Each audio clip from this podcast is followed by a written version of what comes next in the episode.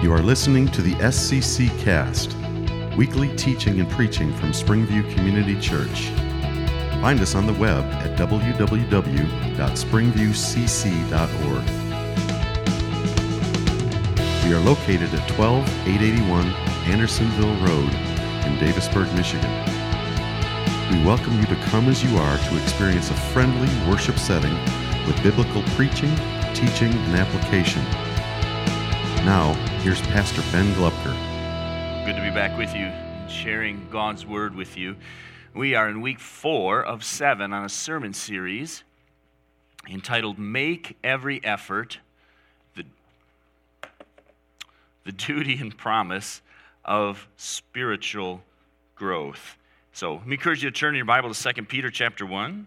2 Peter 1.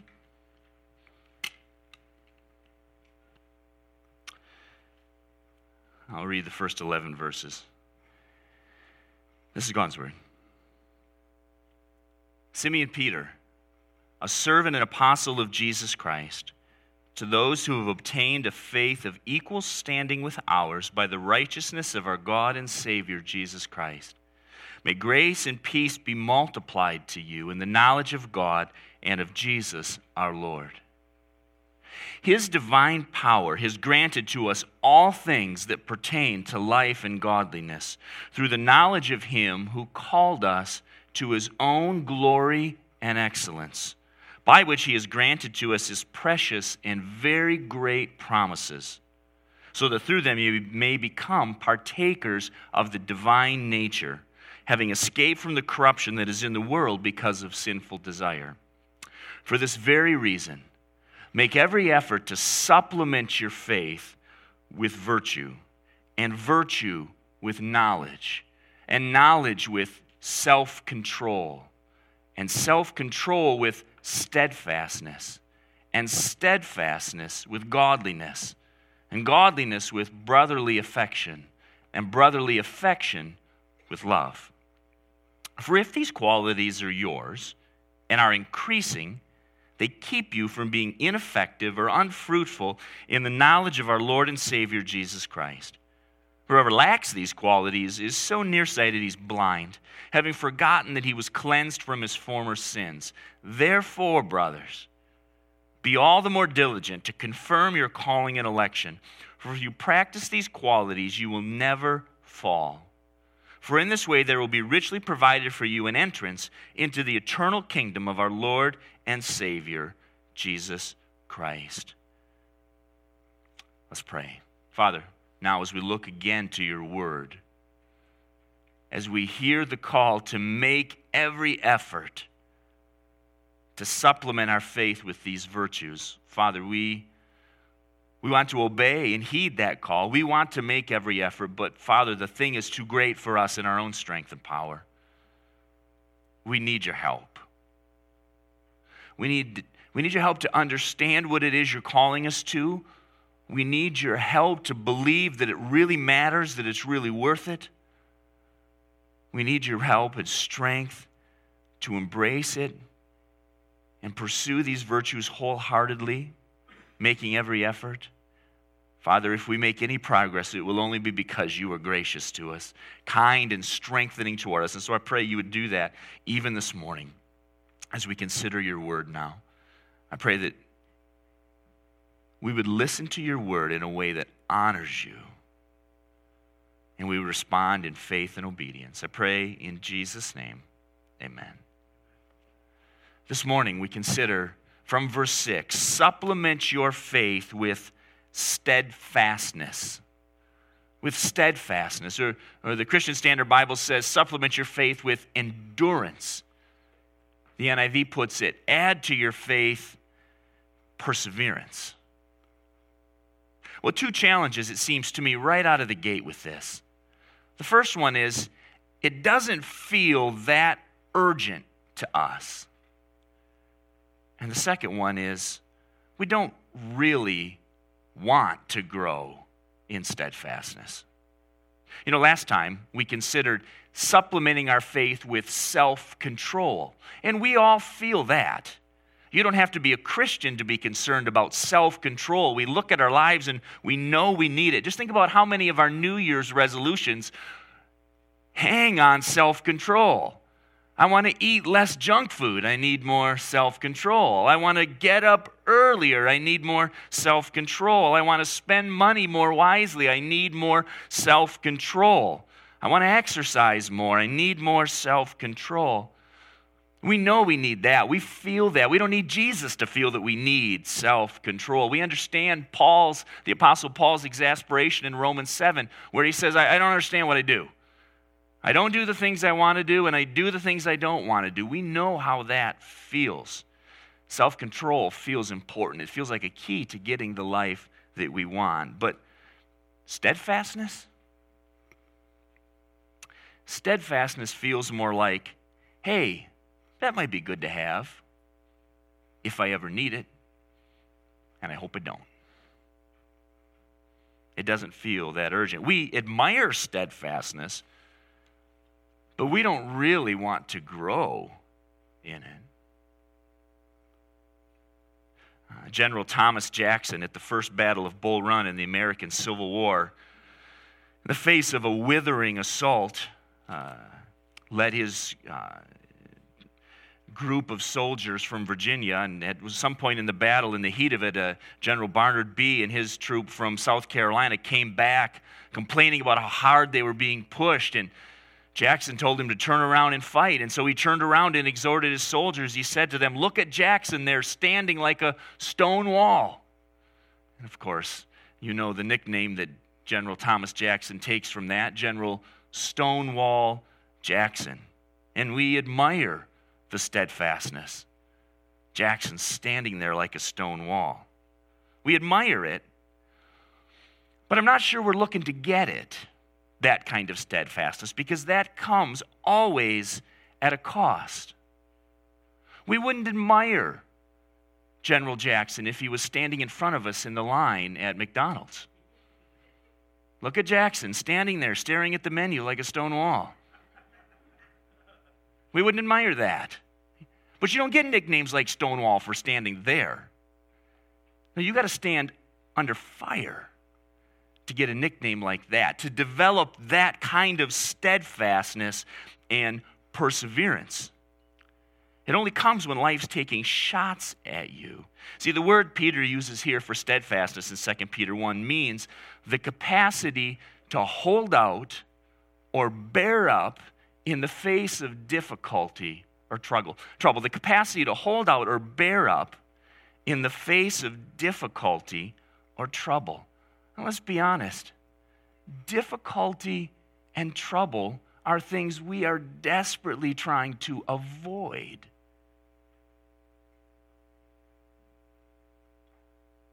I'm not sure we really want to grow in steadfastness. But Peter says, no, you need more of this. You need to grow in this. You need to add this. Supplement your faith with more steadfastness. Make every effort to supplement your faith with steadfastness. Eh, the word itself literally means to remain or stay under. To stay under.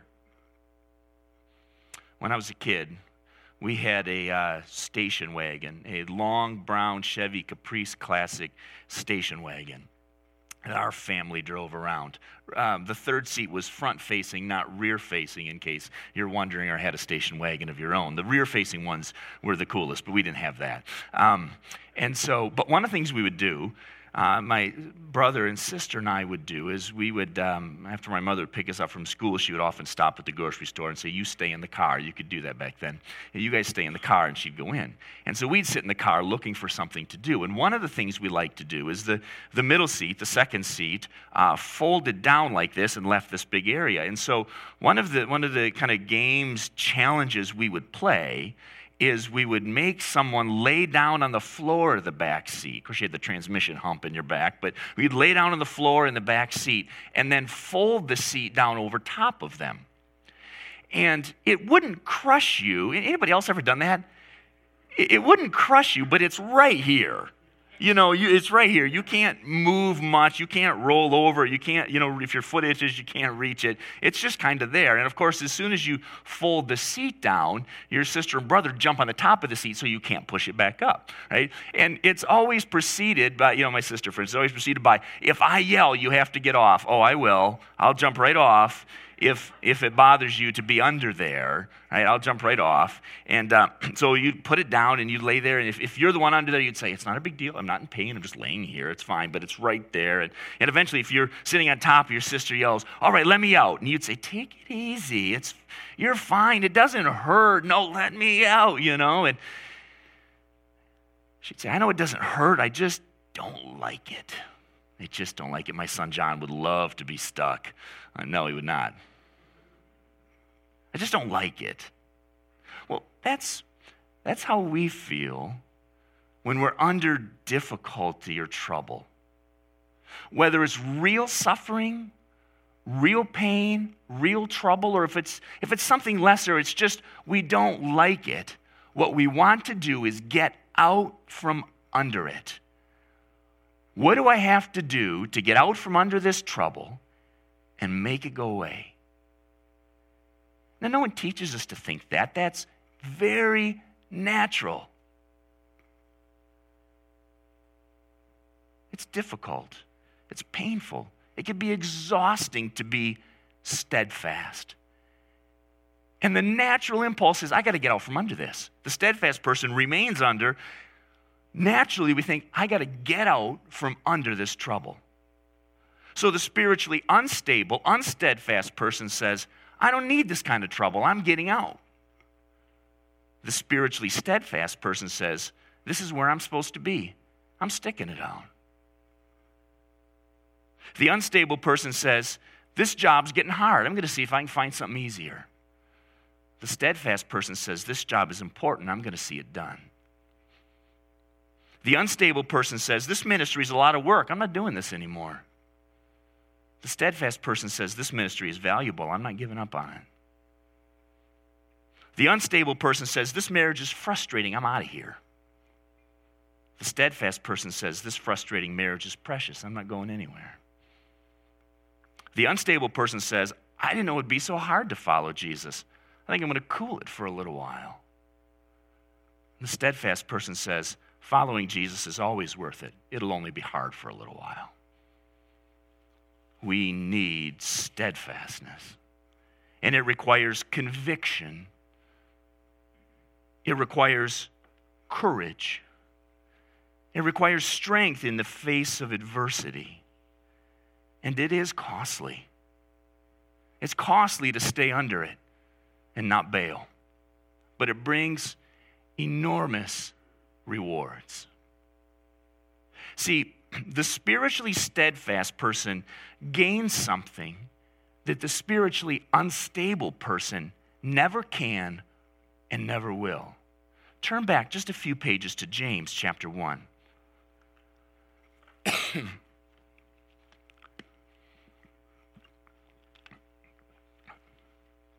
just a couple pages back. James chapter 1, verse 2.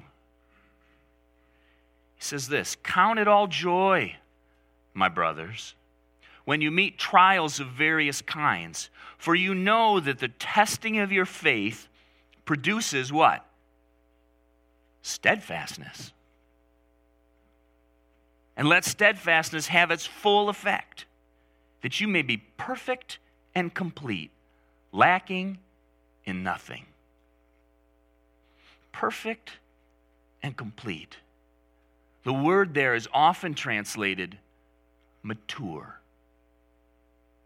You see, you, you face trials, you respond in faith, it produces steadfastness, and you become mature. Children cut and run when it gets hard. They tend to take the easy way out. They shirk duty. They avoid pain. They're immature. And James is saying when you see spiritual steadfastness, you're looking at a spiritual grown up. This is a spiritual grown up. They've been through the struggle, through the trials. They've responded in faith. they've stood their ground, they remained under it as God has kept them there. Those are the spiritual grown ups. Those are the ones who've reached a kind of spiritual maturity, who are, James says, lacking nothing. This has big implications for how we think about following Christ. Because God's plan for his people is to grow them up, to mature them, to make them more like Jesus. And the spiritual grown ups are the one who are steadfast through trials and suffering. That's how you become steadfast. There's no easy track, there's no pain free track to spiritual steadfastness. Trouble is how he works it into us. And that means that trials and suffering are coming. You, you can't avoid them, they are coming. We tend to be concerned about how we can avoid trials and suffering, and understandably so, but God is concerned with how we handle trials and suffering.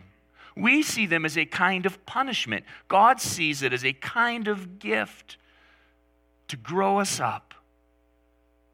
That's why James says here, Count it all joy. Good for you. As you stand up and endure and remain under these troubles in faith. Count it all joy. Peter puts it even more strongly. Turn back now to 1 Peter. We started off in 2 Peter. Look at 1 Peter chapter 1. 1 Peter is written to essentially the same people that 2 Peter is written to. The same people that Peter tells in 2 Peter to supplement their faith with steadfastness. But in 1 Peter 1, starting in verse 6, he says this In this you rejoice. 1 Peter 1 6. In this you rejoice, though now for a little while, if necessary, you've been grieved by various trials. So here we are rejoicing in trials. So, verse 7, so that the tested genuineness of your faith, more precious than gold that perishes, though it's tested by fire, may be found to result in praise and glory and honor at the revelation of Jesus Christ. Peter talks here about the tested genuineness of your faith is more precious than gold. Here's what he's saying gold is tested by fire. You put it up to the flame, up to the heat, removes the impurities, proves its authenticity. And faith, Peter's saying, is tested the same way against the fire and heat of adversity, trials, and suffering. False faith won't survive the troubles, it cuts and runs, it won't stay under them. Real faith will. It stands steadfast against the heat and against the trouble. And to find that out, my faith is real. It withstood the troubles. Peter says that's more precious than gold. See, gold represents a kind of hope. When I was a kid, we went uh, took a school field trip to a museum. I don't remember where it was, but I, what I remember about the museum is they had in a very secure display case a bar of gold, uh, roughly the size and shape of a large ice cream sandwich, worth a lot more than an ice cream sandwich. And actually, they had uh, above this bar of gold in display a digital display that was keeping track somehow. This is pre-internet days, so I'm not quite sure how they were doing this. Um, but um, they uh, keeping dis- of the price of gold. And so, as you went in there, it would change periodically the value of this bar of gold based on the fluctuating price uh, of gold on whatever market does, uh, does that. And so uh, it seems like it was, you know, this bar of gold is worth like $145,000 or something at the time. No idea what it would be today. But, but gold is valuable for us. You know, suppose you were to discover that, it, you know, the, the, worker comes up and says, hey, we got a whole box of these in the back. You want to take them home? And uh, y- yeah, that'd be wonderful, right? Look what I, just think of what I could do with that. Now, now, now, what would you do with a box full of gold bullion? Besides, probably not be able to carry it yourself. What would you do with that, right?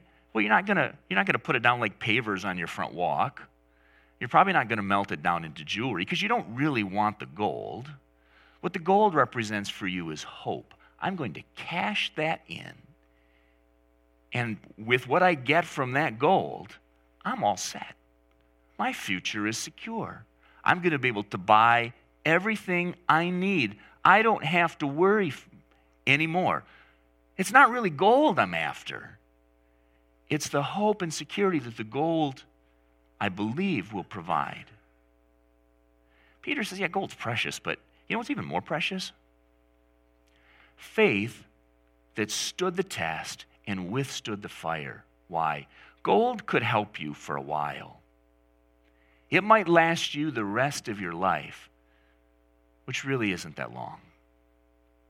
But, Peter says, if your faith is real, that's precious because that means you have Christ.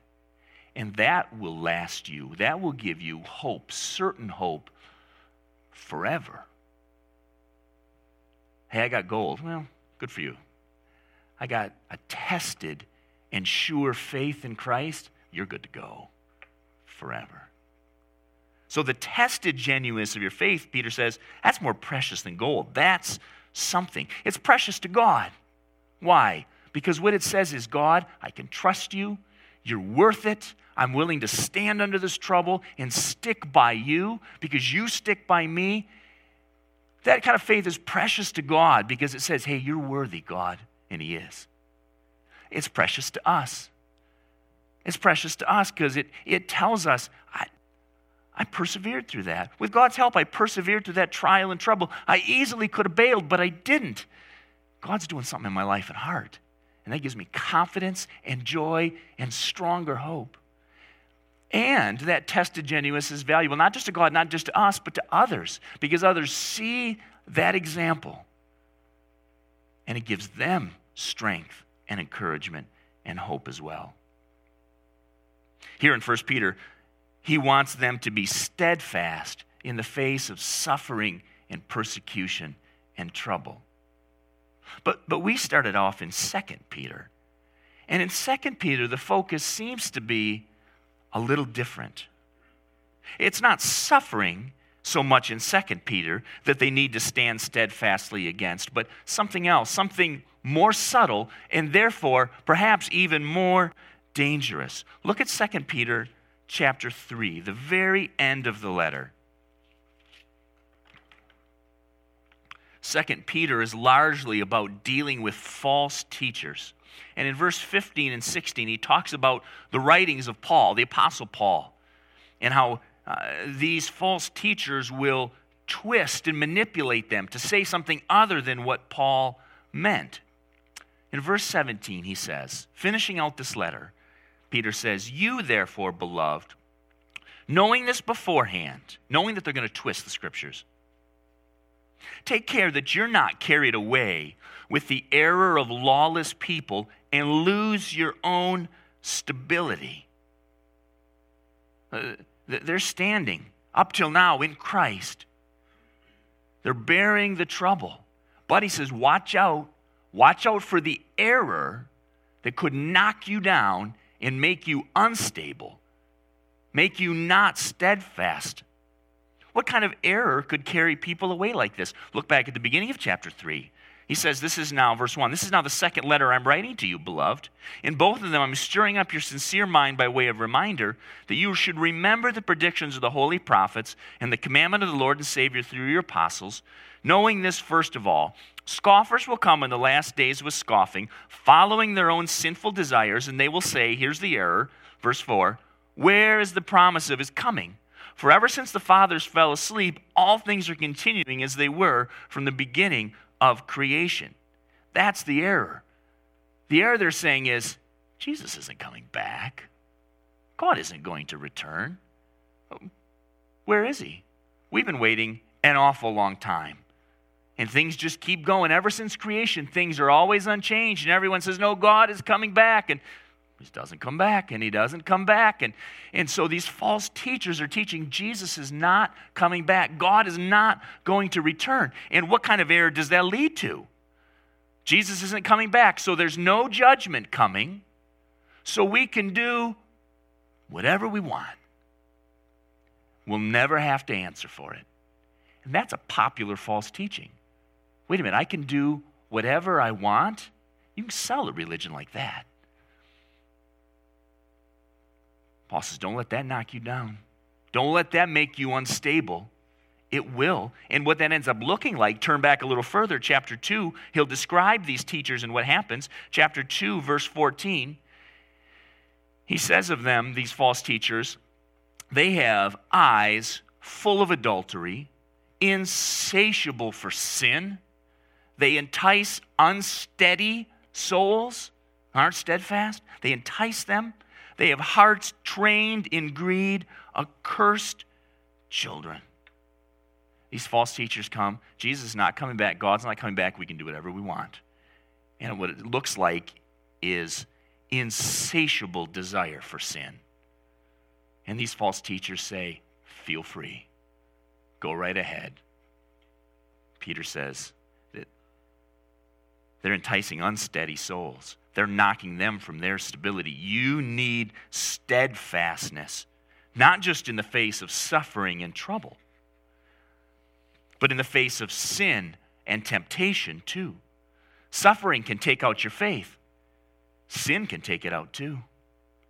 Trials can take out your faith, so can temptation. In both cases, you have to stand steadfast.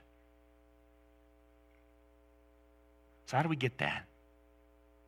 How do we grow in steadfastness against troubles and temptations, against suffering and sin? How do we grow? Avoiding it just isn't possible. Look, you, you will make every effort, all of us, we will make every effort to try to avoid trouble and trials and sin and temptation.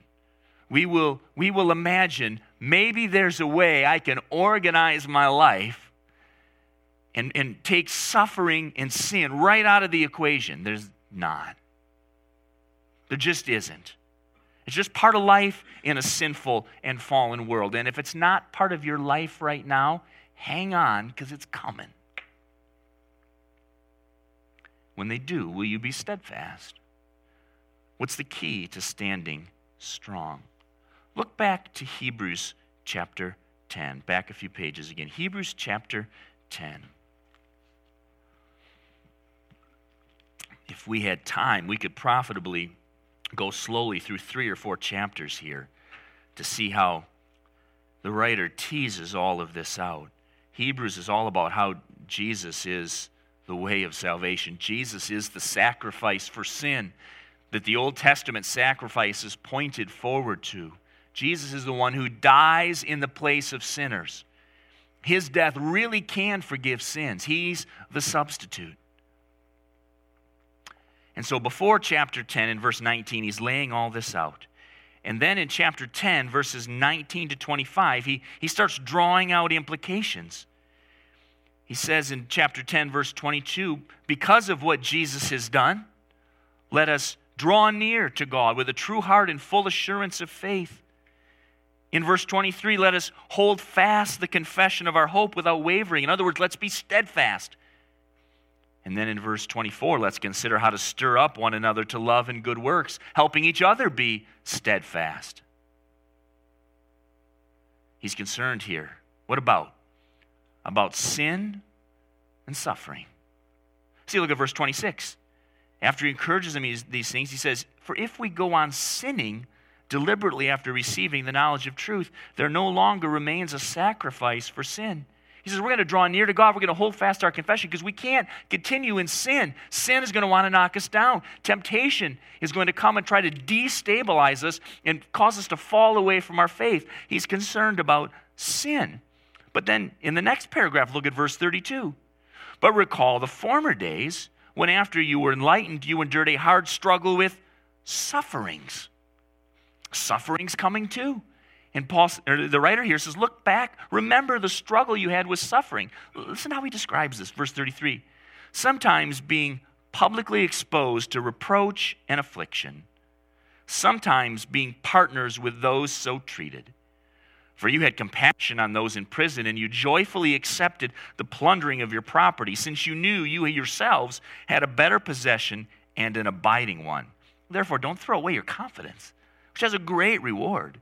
For you have need of endurance, so that when you've done the will of God, you may receive what is promised. For yet a little while the coming one will come and not delay. But my righteous one shall live by faith. And if he shrinks back, my soul has no pleasure in him. Because we're not of those who shrink back and are destroyed, but of those who have faith and preserve their souls.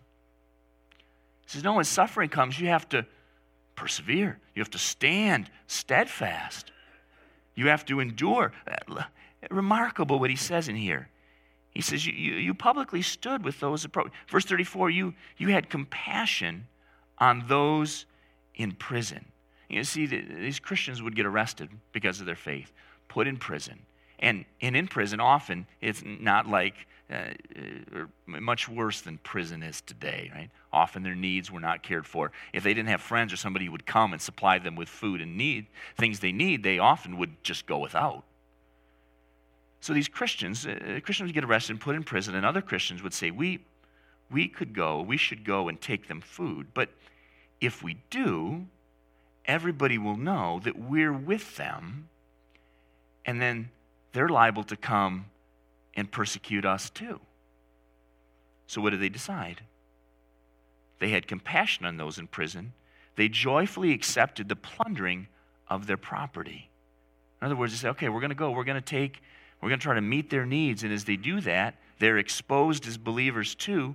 They lose their property, they lose their homes, they might lose their freedom. And they knew it. They knew it was probably going to happen. And they did it joyfully. Why? Since they knew that they themselves had a better possession and abiding one. We're going to lose this, but look what we're going to gain. Look what we're going to gain. That's a hard attitude to have. Think about Peter himself. Remember Peter himself as Jesus is arrested? What does Peter do? He's around people, and a servant girl says, Hey, aren't you with that criminal? What does he say? No. Three times. I don't know the guy. Cursing, I don't know that man. The exact opposite of what is called for here. Peter knows what it's like to fall in this. I don't want to identify with him. They're too costly. These believers know the cost, they do it anyway. They don't like suffering any more than you or I do. They're no different than we are. They don't want to see their property plundered. They just know they have a better possession and an abiding one. The alternative, verse 39, are those who shrink back and are destroyed the ones who don't pass the test. Paul says, no. He says, we're the ones who have faith and preserve our souls. And right there is the key to steadfastness, the foundation on which it's built. Faith. Faith is the key. See, here's the big idea this morning. The people who are growing in steadfastness are the ones who have the spiritual vision to see the future promise on the other side of the present pain. The people growing in steadfastness are the ones who have the spiritual vision to see the future promise on the other side of the present pain. If all you see is the present pain, and I know sometimes it's hard to see anything else, sometimes it looms so large and so severe and so painful that it's all we can see, all we can feel. It feels like it's the only thing we know but to be spiritually steadfast, we have to have the vision to see, however faint, however feeble, however far away it may seem, the future promise on the other side of the present pain. Faith is the key. So we read Hebrews 11 earlier in the service. I won't read all through it again, but look at just a few points. Chapter 11, verse 1. he says, Now faith is the assurance of things hoped for, the conviction of things not seen. Faith is persevering, convicting about things that are not seen. Or verse 6 without faith, it's impossible to please Him, please God. For whoever would draw near to God must believe that He exists and that He rewards those who seek Him. Faith sees greater reward in God. And then He gives examples. Look at verses 9 and 10.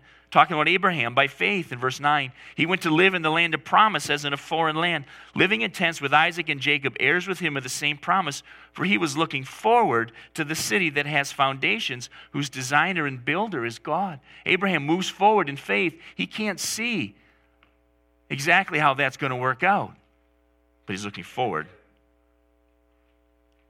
Look at verse 13. All of these died in faith, not having received the things promised, but having seen them spiritual eyes.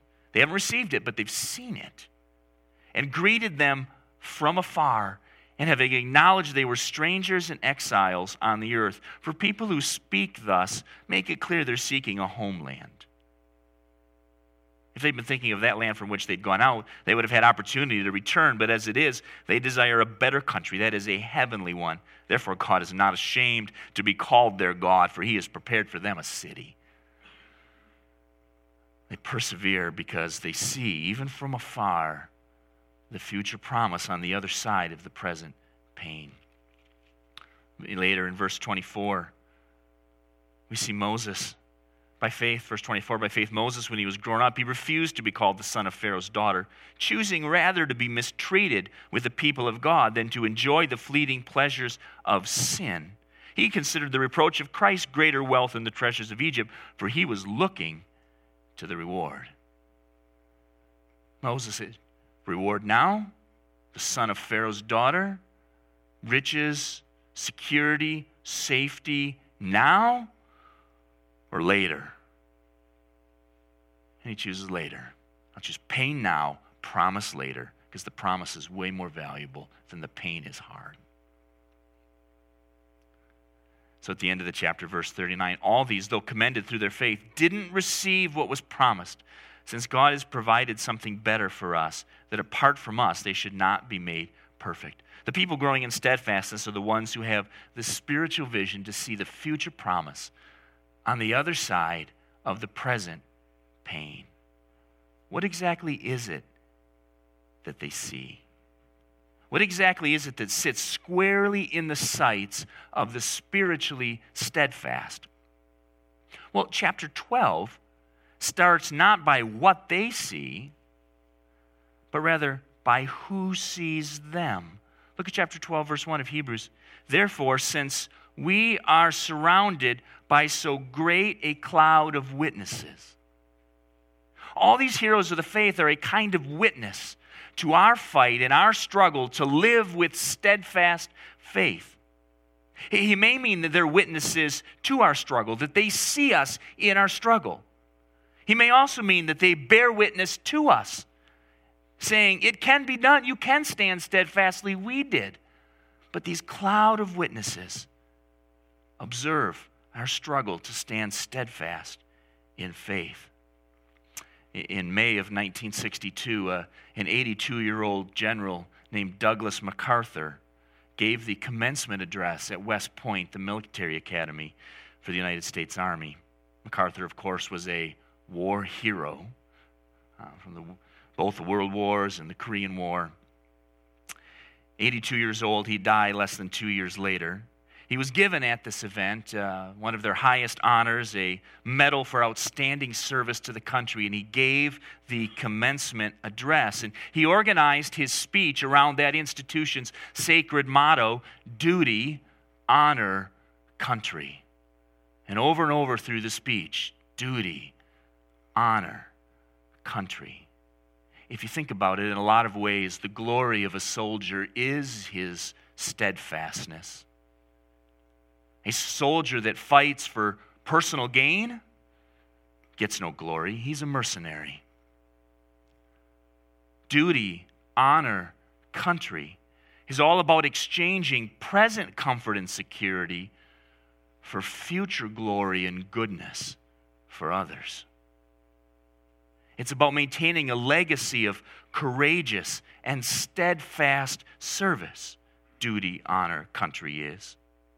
And MacArthur urged this legacy of steadfastness on these graduating cadets. Here's what he said He says, You, you are the leaven which binds together the entire fabric of our national system of defense. From your ranks come the great captains who hold the nation's destiny in their hands the moment the war tocsin sounds. The long gray line has never failed us. Were you to do so, a million ghosts dressed in olive drab, in brown khaki, in blue and gray would rise from their white crosses, thundering those magic words duty, honor, country. Scriptures tell us here in Hebrews 12 you are surrounded by a great cloud of witnesses. They've gone before you in this fight for faith. What are they focused on? The soldier is focused on duty and honor and country. But the Christian, it says, verse 2, looks to Jesus, the founder and perfecter of our faith who for the joy that was set before him endured the cross, despising the shame, and is seated at the right hand of the throne of God. He says, Look, you're surrounded by a great cloud of witnesses. So, so throw off, lay aside every weight and the sin which clings so closely, and let us run with endurance the race that's set before us, looking to Jesus. He's the example. He's already gone this way. He's already tread down this path. He's already suffered. He's already endured the shame. He's already borne the pain. He is our example. He's not asking us to go where He hasn't already been. And He's also not asking us to go where He won't go with us now. He is our example. And He's our reward. So, fix our eyes on Jesus. What then do we do? First of all, expect trials and temptations. Expect them. You will make every effort to structure your life in a way, somehow, if possible. I don't want trouble. I don't want trial. I don't want temptation. That's naive. And we all want to go there. And that's not the world we live in. Expect trial and temptation. Recalibrate your expectations. Trials are likely, temptation is certain. Will you stand? Because temptation is certain and constant. Steadfastness is an issue for us this week. We have an enemy who will, if he can, topple your faith, destabilize your faith this week. Always scheming, always plotting. Expect trials and temptations. Secondly, know, remember, and rest in God's promises. Remember, the ones that are spiritually steadfast are the ones who have the spiritual vision to see the future promises on the other side of the present pain. You must know those promises. You must know them and know them well and remember them in trouble and rest in them. Trouble sometimes looms, temptation looms so big, it's all we can see. It blots out the sun of God's promises and obscures them from sight although we see them from the afar, we have to see them. We have to know that they're there. We have to remember them in trouble and rest in them. Third, don't try to stand alone. Don't try to stand alone. Back in Hebrews 10, because of the gospel, he urges us to draw near with full hearts, to stand steadfastly, and to not forsake assembling together because we need each other to stand. When my troubles loom big, I need you to remind me of God's promises. Remind me of the joy, the certain joy and hope on the other side of the present trouble and temptation. here's the fourth thing pursue joy and satisfaction in Jesus today. Jesus is our example, He is also the reward. The temporary pleasures of sin, or the temporary relief that comes from jumping out from under trial and trouble when we shouldn't, is only going to be overcome with a superior joy in Christ.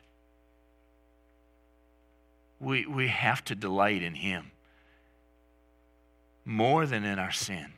You recall Paul in Philippians 3. He says, I count everything else as dung. Everything else is worthless compared to the surpassing worth of knowing Christ Jesus, my Lord. So we need to pursue joy and satisfaction in Jesus today. If we spend all of our time delighting in temporary things, however good they may be, though they may be gifts from God and are, every good thing comes from God.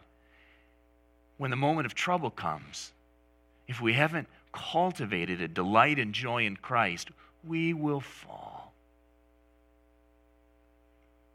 And so, when trouble and temptation aren't staring you hard in the face and aren't overwhelming you with pressure, well, that's the time. That's the time to press into Christ to find joy and delight and satisfaction in Him. Supplement your faith with steadfastness. Father, I pray for grace and help. Every impulse we have runs from trouble, runs from difficulty.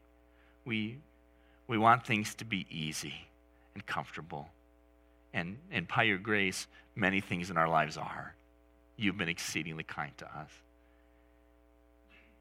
And yet, in this sinful, fallen world, we will and do face trouble. And we most certainly face temptation. And I pray for, for my own soul and for every person here that they would stand steadfast against the trouble and against the temptation. That they wouldn't be destabilized, that they wouldn't lose their faith, that they wouldn't trade, that you'd give them vision to see that the future promises are way more glorious than the present is painful. Father, we need that kind of faith, and we know that that is gift from you and is a work itself of your grace. So, Father, help us. Help us to believe your promises. Help us to believe and delight in Jesus Christ, that He is worthy of all our joy and all our hope. And give us strength. Father, this week, some people in here will face significant trouble, significant challenges to their faith. And so I pray. I pray for strength and grace. And I pray for each of us a growing delight in, a growing rest in, a growing trust in Jesus. Draw us close to Him. Hold us tightly in your hand. Protect us for your glory and our joy. I pray in Jesus' name. Amen.